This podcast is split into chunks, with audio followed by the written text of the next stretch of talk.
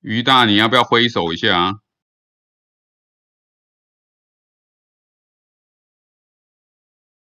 好，那 Alvin 呢？Alvin，Hello，Hello，好，那现在就是谢那个陈大，我们这一段第二段开始。那我们这一段呢，会请于大跟 Alvin 教我们如何用最棒的方式借贷我们的病去赚去做高利贷。OK，我这样收音 OK 吗？声音很性感。嗯，Elvin 你在吗？就先开始。哎、我我在，好，不然你先开始好了。我开一下。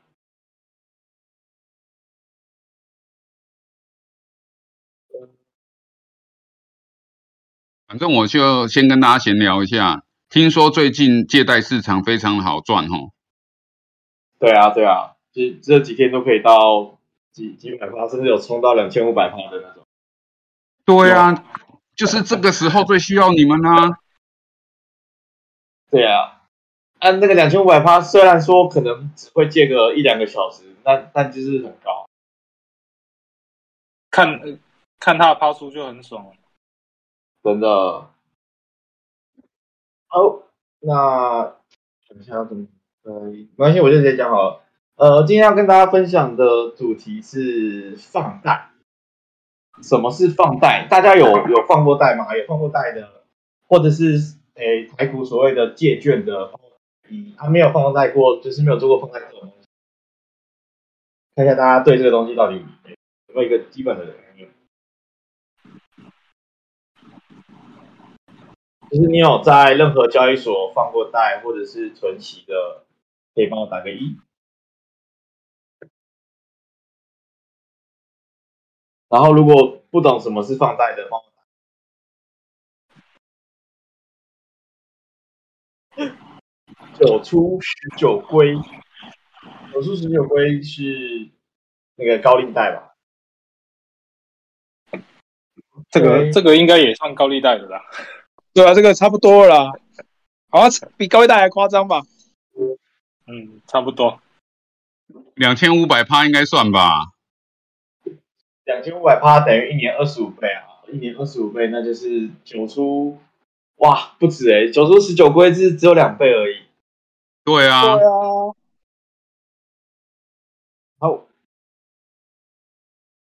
诶，像其实以加密货币的金融投资工具嘛，风险最低的，我们都会说是所谓的债权或者是放贷，然后一路往上到可以到资金配率啊、现货，甚至到合约。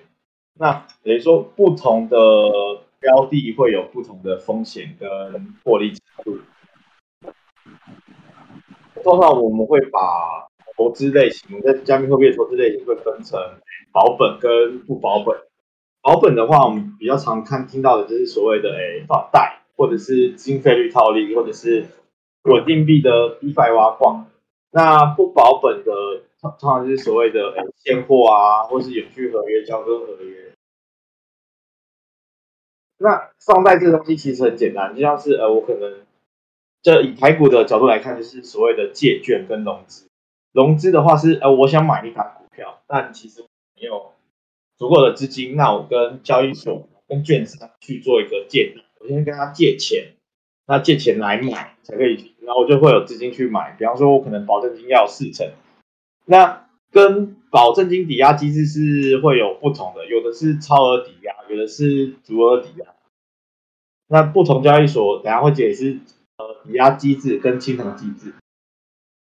那像借券的话，比方像是说，呃，我可能看空台积电，那我会先去做一个放空，就是借一张台积电来卖，那这也是放贷的其中一环。我可以去借币或者是借券来做一个贩卖，啊，我之后还要再去去去偿还。那如果以我们在诶地球上的放贷的话，就是最简单的是什么？就是直接去做一个房贷，去做一个房屋的估价。那我们还会去银行也要去判断说，哦，你这个人是不是有一个、所谓的还款能力或是偿还能力？那在链上或者是说中心化交易所的放贷的行为会是一个抵押跟清偿机制。那这个机制就会非常的清楚，说你需要抵押多少的资本，或是怎样会有一个清偿机制。比方说你的亏损到多少的时候，会被去做一个清算，会去做一个呃你的保证金去抛售或者是买回，因为你可能哎借券，但你借了一万块台积电，它后来涨了三倍；借一万块的比特币，它涨了三倍之后。在涨的过程中，你的本身的保证金、本身的抵押品其实是不够的，那你就会引发所谓的清偿机制。那在链上的话，也会透过程式或是智能合约去做执行，就清这这个行为。因为像是呃我在链上的借贷就会透过智能合约执行，那我在一些 CFI 或者是交易所的执行清偿抵押机制是透过程式化去做执行。然后看一下哦，具体的具体的，我们其实很长很多放国企的收益率。我们先讲放国企收益率，比方说你在 FTS，我们常会讲说 A D S 会有一个八趴的活存，但这个东西其实就是一个固定，等于是说交易所给你八趴。但其实它跟别人收的租金是更高的。那像是币安的话，币安的活期在两千美金以内，USDT 也是有十趴的利润。那它为什么敢给到你十趴的收益率呢？那就其实代表说，它本身自己在做放贷、放款给有资金需求的用户是更高的。那以目前在各大交易所，其实目前三大交易那个放贷交易所。是第一个是 b i f i n i s 绿叶，第二个是 FTS，那第三个是 KuCoin，然后目前是这三大有很大的放贷市场，因为你如果放贷市场，你就算呃我可能有五亿十亿的美金想要去做放贷，但你没有一个呃使用者市场，那其实你只是空有资金，那根本没有任何人来使用的话，那你其实没有收益的。哦，哎，于大，你有没有准备这三个的推荐码？你就发给大家，大家可以 follow 你。对，哎，我找一下。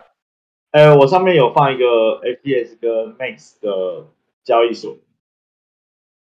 可是跟你刚刚讲的不一样啊！你刚刚还有 KuCoin，还有 Bitfinex 啊。Bitfinex 我现在补上一下好了。那 KuCoin，哎，我等下 KuCoin 其实。它本身的交易市场相较于其他两个，它会比较的小，它的放贷市场比较小，所以其实不是那么推荐。那等一下会解释到为什么不是那么推荐，跟也推荐的原因。因为我我说先讲好了，为什么会推荐跟不推荐？哎，不推荐的原因是它的放贷市场小。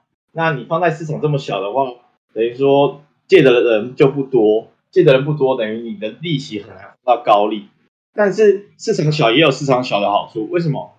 我市场小，那我的钱很容易会被借光，我的钱一被借光，那就我的利率就会被推的很高，所以它是一个不容易被借出，但借出几率又很高的一个交易所。好，然后呃，我看到留言有在问说，就是。最主要，大家会去思考，因为我们为什么要做一个美金的放贷？因为放贷其实这个领域的目标货币可以很大，比方说它有美金啊，或者是放在 BTC 或者是 ETH。那我们会在推崇 USDT 的放贷，就是因为我们为了去保本。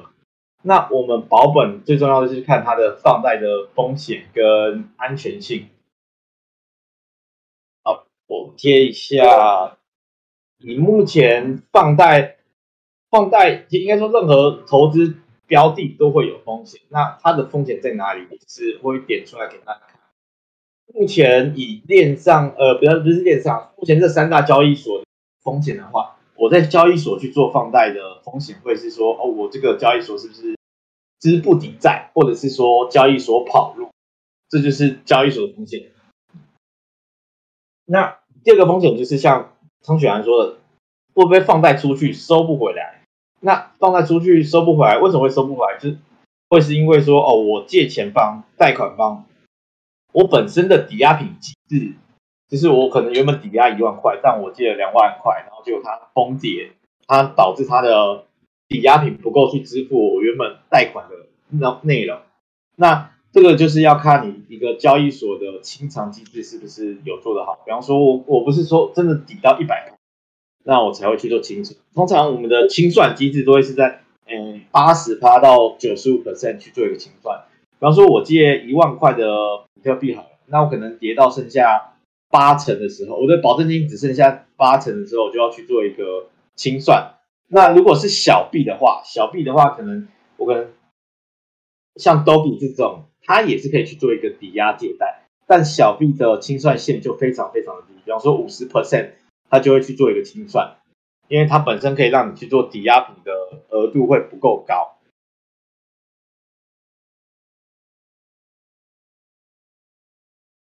好，那目前市面上最大的，很多人会看到说，哦，有一个交放贷机器人叫福利，福利。嗯，我这边我想请 Evan 来介绍，哎，Evan OK 吗？我看一下怎么把你拉上来。哎，邀请发言。哦，哎，刚断线了。啊，没关系，没关系，没关系。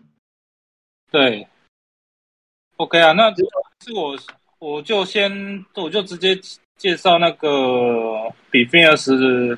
还是我直接直接介绍复利就好了，都哎都可以啊，我觉得都要都要都要。他们对于风险跟那个进行机制也是蛮蛮在意的。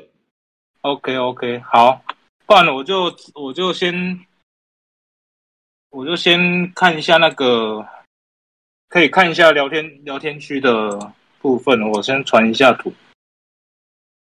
那我先从 FT 它这边来个。来介绍好了。那 FT 叉部分的话，目前我们现在在用的都是可以看到图上面都是活期八趴的部分。那活期八趴其实就是你把你的 USD 或者是 USDT，然后还有一些币种放进去里面的话，那你什么事情都不用做，那它就有一个活期八活期八趴的年利率。那这个部分的话，也是每个小时计算利息。那发放给你这样子，对。那我们目前再来的话，FTX 有另外一个模式，就是放贷的模式。那 FTX 放贷的话，就是它其实就是单纯手动模式，就是可以在可以在那个网页版这边啊，你可以直接就是去你的钱包，那你的可以你可以看到图的右边这里有一个贷出利率八趴。那这个部分的话，就是你可以可以去点选，那直接去设定。诶，手机版的话也有，手机版的话可以看上面的那个，这个是 Marcus 哦。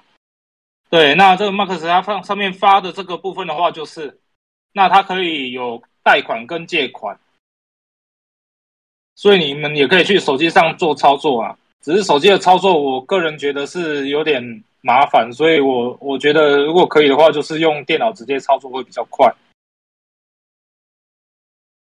对，手机版很难找。好，那里面的部分的话，其实我以可以看图，以是以美元的部分为例嘛。那美元部分，那数量部分，我就是 T in 就是五百，那我就是要放五百。那它这里可以让你设定最小，呃，每小时的最最低利率。那这个部分的话，诶，你后面的话，它是你可以设定每小时的最低利率就好了。它后面后面的部分，它会直接自动帮你带出来啊。最小年化利率的话，它是自动帮你带出来的。那你就是设定好自己的利率，那按保存之后就是等待借出。那因为这个 FTX 部分，其实它等待借出的话，就是它就直接先把你五百扣掉，然后在那边等。那你有可能等到等一两个小时，或者是一两天。如果你今天利率没有比对出来的，没有没有人想要用你的利率去贷款的话，其实你的钱就会一直卡在那边。所以它其实它的活用的能力比较不够了，钱的流动性比较不够。那因为这样子还不如就是说我们直接把钱丢进八八里面可能会比较快，所以我比较不推 FT 叉的放贷啦。如果真的没时间去研究的话，我是我是建议你直接丢活期八八趴的部分就好了。对，那后面的部分的话，我我可以帮大家问一个问题吗？嗯，好，就是他他的那个贷款的利率都会比八趴多吗？假设顺利贷贷出去的话，最烂最烂的利率都会比八趴多吗？不会，它有时候会比八趴低。哦。那所以其实还是要看币，因为我我好像是每一个币在每个地方贷款的那个趴数也不一样嘛，对不对？对对对。那那所以说你们有没有统统计过说哪些币，就是例如说主流币啊，以太币、比特币在哪边贷款会比较多利息啊？非主流币，例如说像什么呃 Wave 啦、WAVE 啦，或者是什么呃。其其他的小币啊，GMT 啊这种在哪边贷款会利利率会比较高？这样你们有没有？应该是应该是这样的。其实通常要贷到高利的都是 USD 跟 USDT 为主。那你说的以太啊、比特啊这个部分的话，其实它没有相对的那么高的利息可以可以让人家贷。那这个我等一下后面会解释说它为什么会有这样子的状况。对，了解了解，嗯，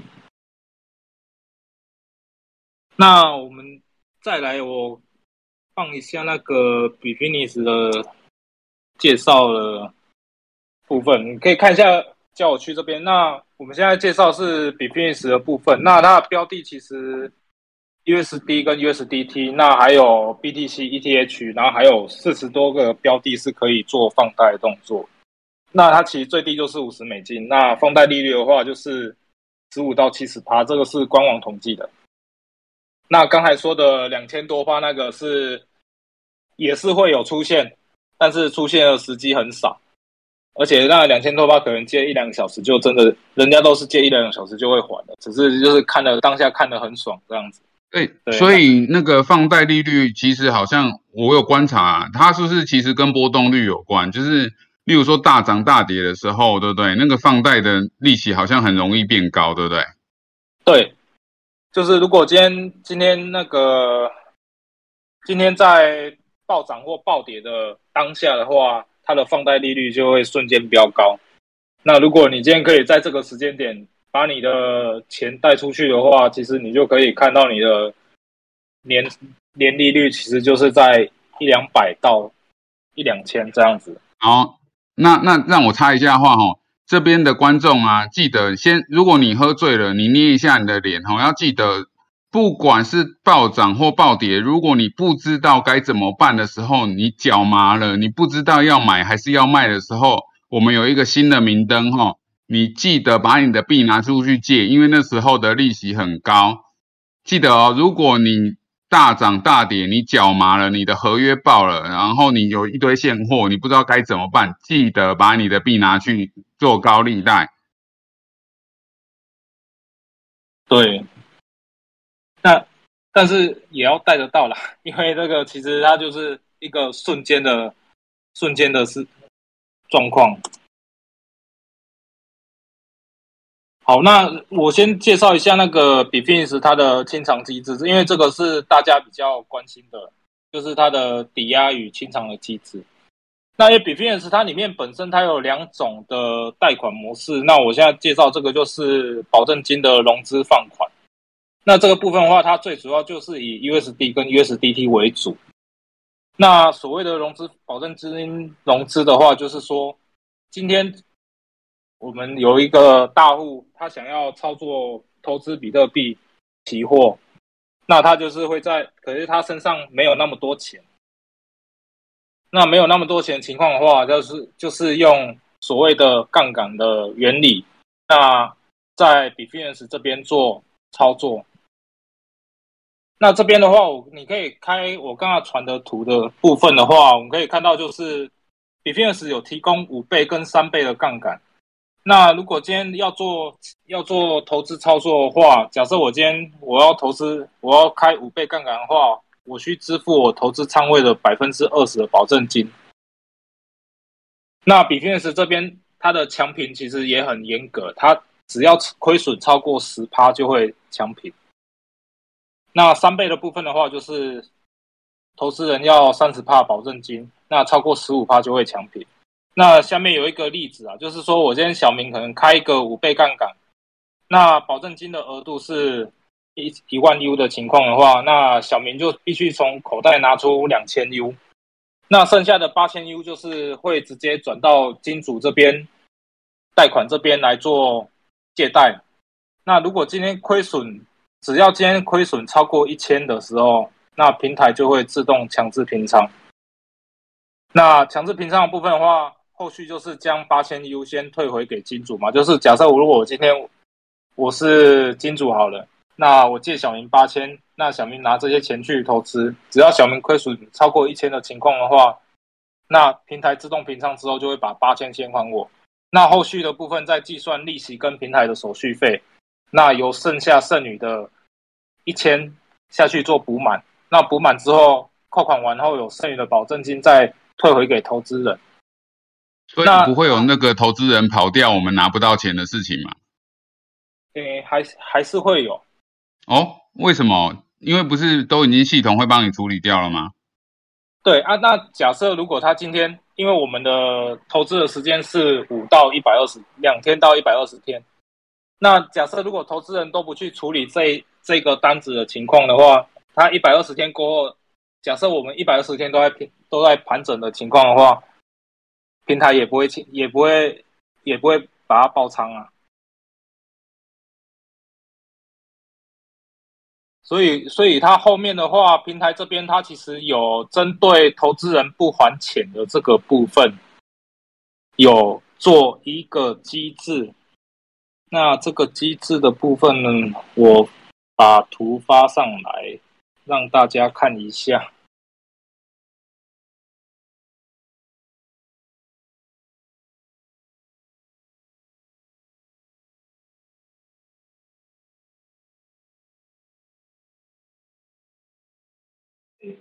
解释一下，因为其实，在交易所的那个借贷，你都是要有保证金的，所以其实它本身是会有一个保证金清偿的机制。然后放贷时间的话，其实是不一样，就是你可以自己定。像 Coin 的话，它可以借七天、十四天跟二十四天，呃，二十八天。那 FPS 的话，它是没有所谓的放贷时间，它就是以一个小时为计。那比定义是一样，是你可以设定短天期跟大天期，比方说七个小时跟二十，呃，七个小时，呃，我讲错了，那个七天或者是到最大一百二十天这样，就是放贷时间。对，那它放贷时间的话，我们是我们是自己设定的啦。那设定完之后，其实就是说，投资人他是在这个时间内，他要什么时候还钱就什么时候还钱。那假设如果他在这个时间，假设我今天可能这个人买这个人他借了一百二十天好了，那我今天他超过他在第一百二十天的时候他没有还钱的时候，那平台这边他其实会以系统这边的机制，然后去去跟那个 B 金主借款，然后再将 A 金主到期的款项先偿还给 A 金主，那可以看到。那个聊天交友平台这边，我有贴一张那个到期不还钱怎么办？那这个都是平台这边所做机制啊。那所以它其实以这样子的机制的情况的话，是不会损失到金主的权益。那刚才说放贷的风险是什么？其实放贷的风险就是说交易所真交易所跑路是一个风险啊。那再来的话，还有一个风险就是今天闪。闪跌的情况的话，可能会造成投资人的损失。那因为这个闪跌的情况的话，它其实就是说，如果我今天一个瞬间一个瀑布下来情况的话，已经超过它的爆仓爆仓的限制，那这里可能会有一点小小的损失。那但是这种小小损失，依照 b i f i n e s 现在的现在的做法的话，其实这些损失是交易所这边去承担的啦，他不会，他从开设这个交易所到现在以来，他还没有过所谓的因为闪点造成的保证金不够的情况，然后造成金主的金主的钱损失掉这样子。我补充一下风险，其实风险有很多层面，比方说，像大家也说到交易所跑，那其实 Binance 这个交易所，它背后的母公司就是发行 USD 的 Taylor 公司，所以其实它也有也有些会被被别人诟病说是我自己发 USDT 出来，然后我自己又开点交易所去放贷，所以这也是导致它其实本身是一个呃目前放在市场上最大最大的。那个交易所，那还有第二个风险是说，要是 USDT 脱钩嘞，因为这个其实也是蛮多人会去 care 的，毕竟经历了 Terra，然后跟 Luna 的那个 Terra 链的 Luna，还有 USD 的反崩，再加上之前 USDT 其实有崩跌到，也不是崩跌啦，脱钩到零点九五，那大家也会思考说，哎，我就是去做 USDT 放的放贷，那我是不是会有什么？要是以后脱钩了，然后但我的钱在被借出去的路上，那我钱还没有回来，我要怎么办？那其实这东西我就会，其实我刚刚有点没再跟他讲一下，做放贷其实有分，我是纯放贷 USD，USD 哦，不是 USDT，是 USD。那也有跟放贷 USDT 这两个是不一样的。那 USD 的话，就是。像以 FTS 的角度来看，它是把 USDC、BUSD、HUSD 这种，它背后是有详细、透明、清澈的监管跟审计制度的稳定币，是视为 USD。那如果你真的担心 USDB 是做一个脱钩的话，那你就放在 USD 就好，不要去放 USD。那其实这两个有蛮深的，因为有时候是 USDT 的利率比较高，有时候是 US。低低的利率比较高，那一样你会担心，你就你就去放在 USD，这是最简单的。你担心就不要碰，那你就放在 USD 就好。那如果你放在 USD 的风险是什么？那其实就是交易所考虑。那其实 b i t c o i n 已经是一个很老牌的交易所，再加上它本身是就是前十大的交易所。那如果连 b i t c o i n 这个都倒了，那基本上 USDT 就完蛋了。那我整个链圈可能都真的。会迎来不可能不会全部完蛋，但一定会有一个腥风血雨的一段时期。那这个风险不是不可能，那大家自己思考到底会发生的几率是？那我对于它的呃风险的角度会是这样子。所以呃，像其实 FDS 它的金本位也是有分 USD 跟 USDT，那 b i t f i n i s 它的金本位或者是说交易对它也是有分 USD 跟 USDT。对，那就一样。你如果真的担心，那你就直接用 USD 放贷。USD 放贷利率也是蛮。对于那个就是所谓的放贷的风险，我的看法是这样。对，然后哦刚刚有一个忘记补充了。其实你我放贷，比方说我放贷年化率二十八，那平台他们做一个媒合，他其实是我是一个呃个人方，那 Evan 本身也是个人方，他需要钱，那我借钱给。那平台作为一个中介点，中介它它其实就会抽手续。那我觉得他们做的比较好的是，他们抽了大概快二十趴的手续费。那这二十趴他们不是就直接当收入，他们是把他会是充公，变成一个那叫什么保险基金。等于说真的有发生这种闪崩机闪闪崩的时候，他们才有钱有办法去做补贴。嗯嗯。所以它的风险就是 USDT 脱钩，或者是交易所跑路。但是这这间交所真的，如果真的跑的话，我觉得可能币安币安币安应该也会跑。如果以我个人分析的话，我是这样觉得。对。然后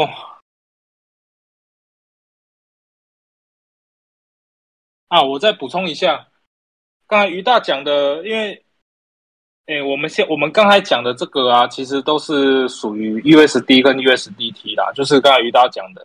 那如果以目前的利率情况来看的话，其实是以 USD 的利率会相对来的比较有机会高，可以放出高利贷的情况。那它的 b i f i n c e USD 其实比较方便的是，它其实可以用电汇的方式直接汇到台湾来。对，它就是跟美元一样了。那 USDT 的话也有，那 USDT 就是一样，就是以数位货货币的形式，所以你还要汇到台湾的交易所。那台湾交易所这边再再换成台币才能出金这样子。对这个部分的话，我可以这个部分的话我补充一下。那绿月放贷的 ETH 的利率好吗？呃，因为 ETH BTC 这个这个部分的话，它的利率其实相对的比较没有那么好。那相对的，如果今天要高利的情况的话，其实就是 USD 跟 USDT 为主了。对，那后面后面我可以再介绍一个东西，它其实是一个就是抵押品的概念。因为 b i f i n c e 它其实不止就是保证金融资，那它有一另外一个叫做，可以看到聊天交友区这边有一个，它有 b i f i n c e 有放一个抵押超额平台，超额抵押平台。那这个部分的话，其实就是说，如果今天你手上握有 ETH 或者是 BTC 的部分的话，那你可能你现在缺现金的情况的话，你可以去做所谓的抵押，然后去借出把借出 USD。或 USDT，那这以这个抵押超好平台的话，其实就是你要去跟他们借钱啊，所以尽量能不借就不借了。但是如果真的没办法的话，那我们又是有信仰的小矿工的情况的话，我们可以先稍微借一下钱来拿来周转，这样子。对，那这个部分的话，因为它的抵押与清偿其实是蛮严格的，就是说我今天 BTC 的部分的话，我假设我今天 BTC 是一万美好了，那我今天抵押一颗 BTC BTC 的话，我可以借到就是九千美金的部分，那一千美金就是当做它的保证金。设如果今天跌低于九千五五百美的情况的话，那这里比 f i n c e 这边会要求你们再补足保证金。那如果今天没有补足保证金的话，那你的 BTC 就会被卖出，这样子。那如果以 ETH 的部分的话，就是你假设它如果今天是一千的话，那我们就可以借到八百八百美，那保证金就是二十。对，那如果今天一千跌到九百的话，那就是要补足保证金，不然就会被强制卖出。那这个部分的话，就是让大家知道一下，因为这个就是前阵子。各大在在炒的事情，对，就是三件资产，他们在玩的事情就是类似类似上面这个方式，他就是拿 ETH 去抵押。那假设如果他的抵押线到了，他经常线到的情况，他没补足保证金的话，那被强制平仓就会造成亏损。那那个不好意思哦，阿明和于大，就是后面的部分的话，嗯，那那个大概你们的内容还有多长呢？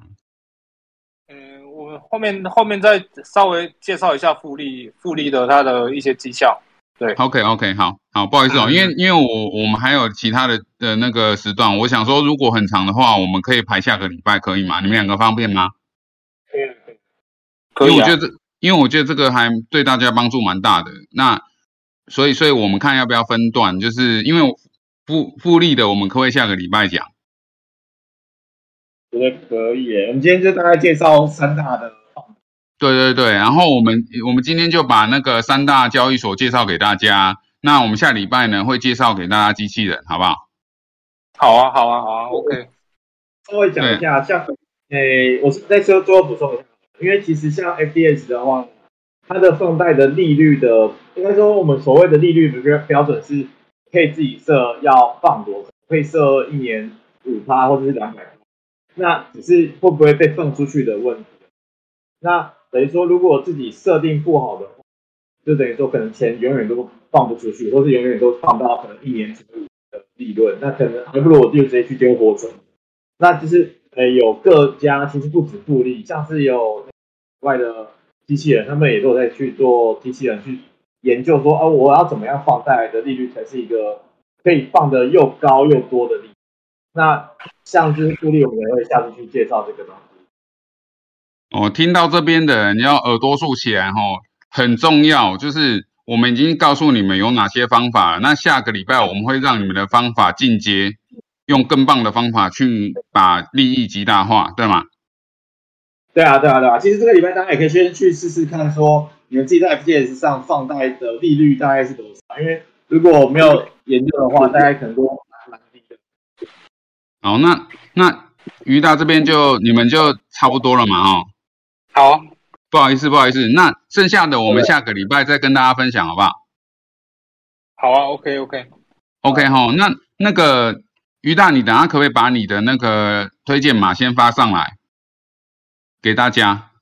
哦，我再放一次，我放好，那我怕被那个讯息盖住。那我现在分，我现在就分享给大家我那个 KuCoin 的好不好？因为刚刚那个 Martin 有说，就是 KuCoin 的那个借贷怎么样？以太借币，你直接看，我就是把我我的，因为我是直接设定它，它是可以自动借贷。你看零点零六趴，它是一天，所以你三百六十五天是多少？它差不多二十趴嘛，那是比比 FT 差的八趴多。Martin，为了你，哦，我所以呢，其实因为今天 KuCoin 的那个篇幅比较小啦，那我就是先跟大家讲一下，因为我其实 KuCoin 我用了很久了，那我其实像例如说以太币啦，或者是一些大币，我其实基本上我都有在借贷，只是说我觉得这个东西。在市况好的时候，我们不会想到这件事情。可是市况比较不好的时候，我们用这个方法，让你的币可以无限增加，这样不也没有无限增加啦，你当然死了就无限增加。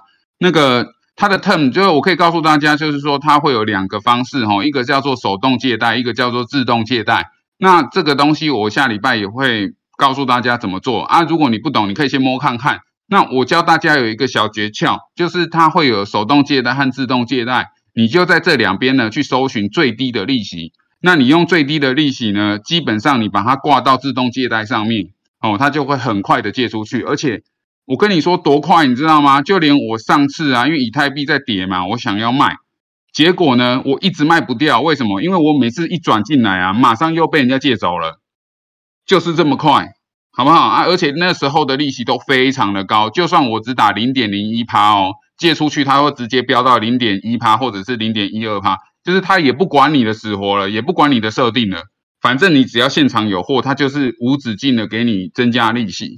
哦，所以我就说，我刚刚就讲嘛，如果哦趋势是往上或往下，哦那个波动率很高的时候，你你设这种借贷啊，基本上你手上要把货拿出来用的几率很很低，因为你要跟他抢。哦，所以所以这时候啊，我会建议说，呃，如果没有用过 KuCoin 的，可以试试看。那当然啦，他们那个 Binfinix，我我是自己没用过，所以我也很好奇，可能这礼拜我会想试试看。哦，就是我会开始试试看，说，哎，使用者心得怎么样？那因为因为毕竟于大和 Alvin 他们这边是专家啦，哦，我只能跟大家分享，说我用 KuCoin 啊，正好 Martin 问了，那以太币正好我也拿去借，所以呢，我给大家看一下这个状况，那有兴趣的可以用。那因为今我也我就想说，我们都是呃很热心想跟大家分享，所以呢，如果说想申请 Binfinix 啊或 KuCoin，可以用我们于大的推荐码哦，这样子的话，让于大也会有一点小小的 bonus，好不好？好，谢谢大家。那那个如果是申请什么并差啦，那那个我们也都会给推荐码，那就是希望大家就是小小的支持一下，这样。